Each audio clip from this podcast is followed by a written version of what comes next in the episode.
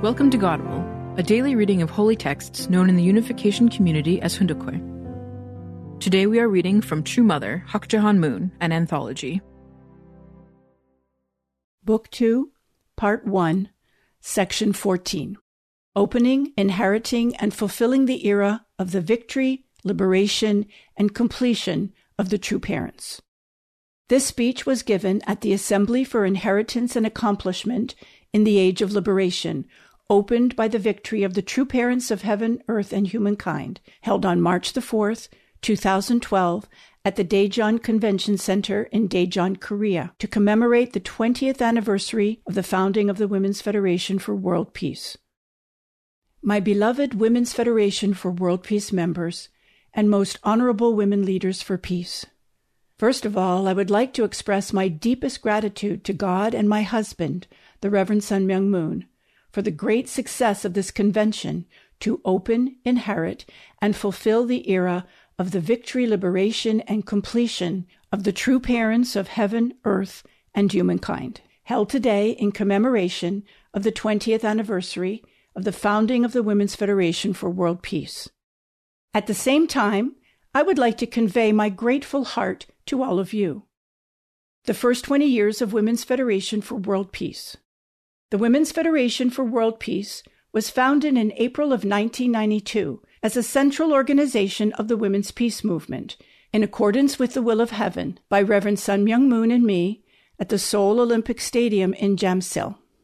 It accompanied the declaration of the advent of the global era of women, attended by representative women from more than 70 nations and 150,000 Korean women leaders. We did not intend this federation to be a women's organization typical of this world. It does not aim to be an external, political, and combative women's rights movement, mainly targeting men, advocating expansion of women's rights, gender equality, and workplace rights. Rather, it is oriented by providence and designed to realize God's ideal of creation. During the past 20 years, the Women's Federation for World Peace founded with such providential significance and guided by maternal love, has carried out various services and educational programs in all parts of the global village. These are to firmly establish families of true love that elevate women's value. Consequently, we have achieved amazing growth and development in the world. From the early days of the Federation, I have conducted speaking tours across continents and nations to prepare the ground for the global activities of Women's Federation for World Peace. Moreover, I mobilized all Women's Federation for World Peace members around the world, including 1,600 Japanese members who went to 160 nations as volunteers. At the founding rally of Women's Federation for World Peace, Reverend Moon gave a founding message, the core of which was now under True Mother, who has triumphed as the historic representative of women in the world, women need to establish the model of true mother and true wife, and form ideal families through the true love movement. Furthermore, women have to carry out the model of true love in a campaign of living for the sake of others in all fields of endeavor, including government, economy, culture, and social service. Accordingly, we have carried out volunteer activities and educational programs, as well as campaigns to bring about the resolution of international conflicts and reconciliation, transcending the barriers of race, religion, language, and nationality. Three years of hard work, capped by an address I gave in the United Nations headquarters, New York, in September 1993, led the United Nations Economic and Social Council to grant Women's Federation for World Peace general consultative status, the highest recognition given non governmental organizations. I am delighted to tell you that since then, the re-evaluations held every four years, which entail a strict assessment of activities and achievements, regularly confirm our status. I believe it is clear that the UN recognizes our true value. Of the more than 3,400 UN NGOs, only 140 are awarded this highest status. In particular, Women's Federation for World Peace has carried out various local projects in all parts of the world to realize the UN's Millennium Development Goals instituted at the beginning of the new millennium.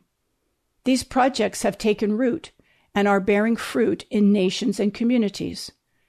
Consequently, governments are recognizing and supporting Women's Federation for World Peace, and this is truly encouraging. The Middle East Women Leaders Peace Council, which has been hosted every year since 1997 under my guidance, has attracted interest and participation from women leaders of the nations in the Middle East. Now it has expanded and developed into a more concrete, wide ranging Women's Federation for World Peace campaign. Moreover, bringing women leaders of the Middle East to the center of activities carried out for human rights and peace, going beyond religious barriers, is a truly remarkable achievement. Constructing a Peaceful World. Each year from the year 2000, we have hosted the World Women Leaders Workshop at beautiful meeting places in different continents. Here, participants share their first hand experience from all corners of the global village, their wisdom and their vision for the future, including ways to proceed in healthy cooperation. Taking it a step further, the different continents and countries, including Korea, Japan, the United States, Asia, Europe, Canada, Central and South America, Africa, and Oceania, as well as the Women's Federation for World Peace International Headquarters and the UN Secretariat, are developing and carrying out various projects adapted to the needs of their locale. I am proud of and grateful to them all. Furthermore, we are actively conducting relief aid work to resolve the problems of natural calamities and poverty in various parts of the globe. In particular, under the slogan, Let us share a little of what we have, we have brought good results with the 1% Love Share project to help the children and women in North Korea. Moreover, through several effective enterprises, including specialized local businesses to support Women's Federation for World Peace in their communities, we are keenly realizing that the power of women is changing societies and achieving amazing results in the creation of a peaceful world. Above all, the Peace Leaders Invitational Divine Principles Seminar, held more than 30 times, helps women leaders realize their divinity. It presents them with vital insights regarding the proper direction for their lives. The program has deeply moved many leaders and helped them fulfill their potential. As can be seen, our members have maintained their determination, pioneering the path of women working for peace with quiet forbearance and an unchanging heart from the Federation's founding and soul to the highest level of the UN. Therefore, I would like to give a big round of applause to express my infinite gratitude and love to the women leaders who have never failed to offer their encouragement and participation. Beloved Women's Federation for World Peace members and Women Leaders for Peace, what is the path that people must take today? Even now, tens of millions of innocent lives are being lost each year to war, disease, starvation, and natural disasters that arise in all parts of the world. In every field you observe, whether religion, politics, education, culture, or philosophy, from the individual to the world, people are deeply mired in the swamps of self centered egoism, isolated by impenetrable barriers. We now live on a planet brought to ruin, where genuine communication has broken down. Ultimately, the problems afflicting humanity can only be resolved through the worldview of one family under God. In other words, a teaching based on true love, which my husband and I, the true parents, learned from heaven and have championed and taught throughout our lives. This is because it is the only way for people to find the path toward peace and happiness. The Korean Peninsula was prepared by God. We are now living in a historic time of a great cosmic revolution that will change history, unite the spiritual and physical worlds, and create the ideal kingdom of heaven that God has longed for since the beginning of time. We can no longer postpone or prolong it. heaven has already proclaimed that January the 13th, 2013 will be Foundation Day. That day will mark the beginning and genesis of the substantial Cheon Il Guk. That day is now less than a year away. Therefore, it is time for all people to be humbly obedient to heaven's decree. The fateful moment awaits us on this day. We need to devote ourselves completely, with a life or death commitment, for this remaining year under the guidance of true parents, who are carrying out the providence on earth as the substantial representatives of God, the King of Peace. Do you have any idea how much pain God suffered the moment our first ancestors fell, inherited Satan's lineage, and disappeared into darkness? He had created them as his children, investing unreserved devotion for eons. Have you ever even thought about the long, dark tunnel of indemnity our Heavenly Parent has had to go through as He waited and endured tens of thousands of years of heartache, so excruciating that His bones shed tears and His flesh trembled? Have you ever shed even one teardrop for our forlorn Heavenly Parent? Ladies and gentlemen, in silence, God has raised and prepared the Korean people for thousands of years. As you well know, God sent his true Son, Jesus Christ, to earth 2,000 years ago to save humankind. The outcome, however, was truly a wretched one. The religious leaders and people of the nation, who were supposed to receive Jesus as the Messiah and follow him with absolute faith, absolute love, and absolute obedience, instead allowed him to die on the cross, didn't they? In the end, Jesus accomplished our spiritual salvation cried out the words, It is finished, and left this world. Sadly, it took 2,000 years of preparation for his second coming to finally take place on the Korean peninsula. Throughout their history, the Korean people have worshipped God as the highest and primal ancestor of their forefathers. They called God, the single being and progenitor of all people, Hananim, combining Hana, one, and Nim, honored, the one whom we honor, and served him as the Lord, the creator of night and day. As the creation originates from the one, all numbers also originate with the number one. Because the Korean people have served God as their original ancestor, interdependence, mutual prosperity, and universally shared values are alive in their spirit and tradition, and thus they continue to this day. They have continued as a people for more than 5,000 years of history, not once invading or plundering another nation or people. The spirit of benefiting all humanity flows in the veins of the Korean people. Furthermore, the spirit of filial piety, fidelity, and loyalty, the fundamental virtues of human life, are alive and moving in the people of Korea today. The true filial piety shown by Shim Cheong, who, when she was still in the flower of youth, threw herself into the sea, enabling her blind father to regain his sight, is the standard of filial piety for the Korean people, who serve and attend their parents.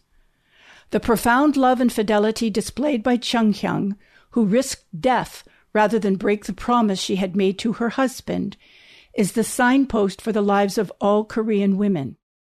The unbreakable loyalty exhibited by Admiral Yi Sun Shin, who gave his life to save his nation and people, despite being forsaken by his king and other leaders, is indeed the pride of the Korean noble spirit. These treasured Korean traditional values are not just matters of historical accident. Based on them, God prepared the Korean people and laid the foundation for the providence to establish the Messiah. Thus, riding on the energy of the Korean peninsula, the true parents of humankind and the King of Kings could finally appear after receiving the seal of heaven. The era of the substantial Cheon Il Guk. Beloved Women's Federation for World Peace members, my fellow women leaders, the path that humanity needs to take now is clear. Why would you hesitate in the face of the D Day that heaven has revealed through true parents? Only a year remains. Heaven's blessings will be with you on your ambitious and busy course. If you view the flow of history from the viewpoint of God's providence, you can see that the changes can be broadly classified into three stages. First is the era of worldly matters, that is, a time when materialism took precedence. Next came the era of human affairs, a period dominated by humanism and knowledge, with the assumption that God is an aloof creator. However, these eras were transitional. They were eras we needed to undergo in the process of entering the era in which people can rid themselves of their fallen nature, return to their original selves, and live as one united family under God as their heavenly parent.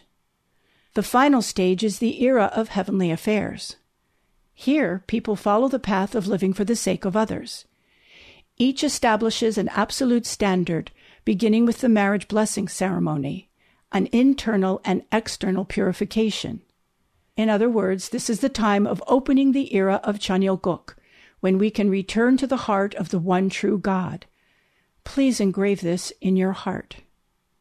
Once the era of the substantial Cheon Il Guk begins, we will establish the association connecting the spiritual and physical worlds, the central axial position that governs all creation. To put it another way, the spiritual and physical worlds will connect and substantially unite, and the providence will proceed according to heavenly law and the heavenly way.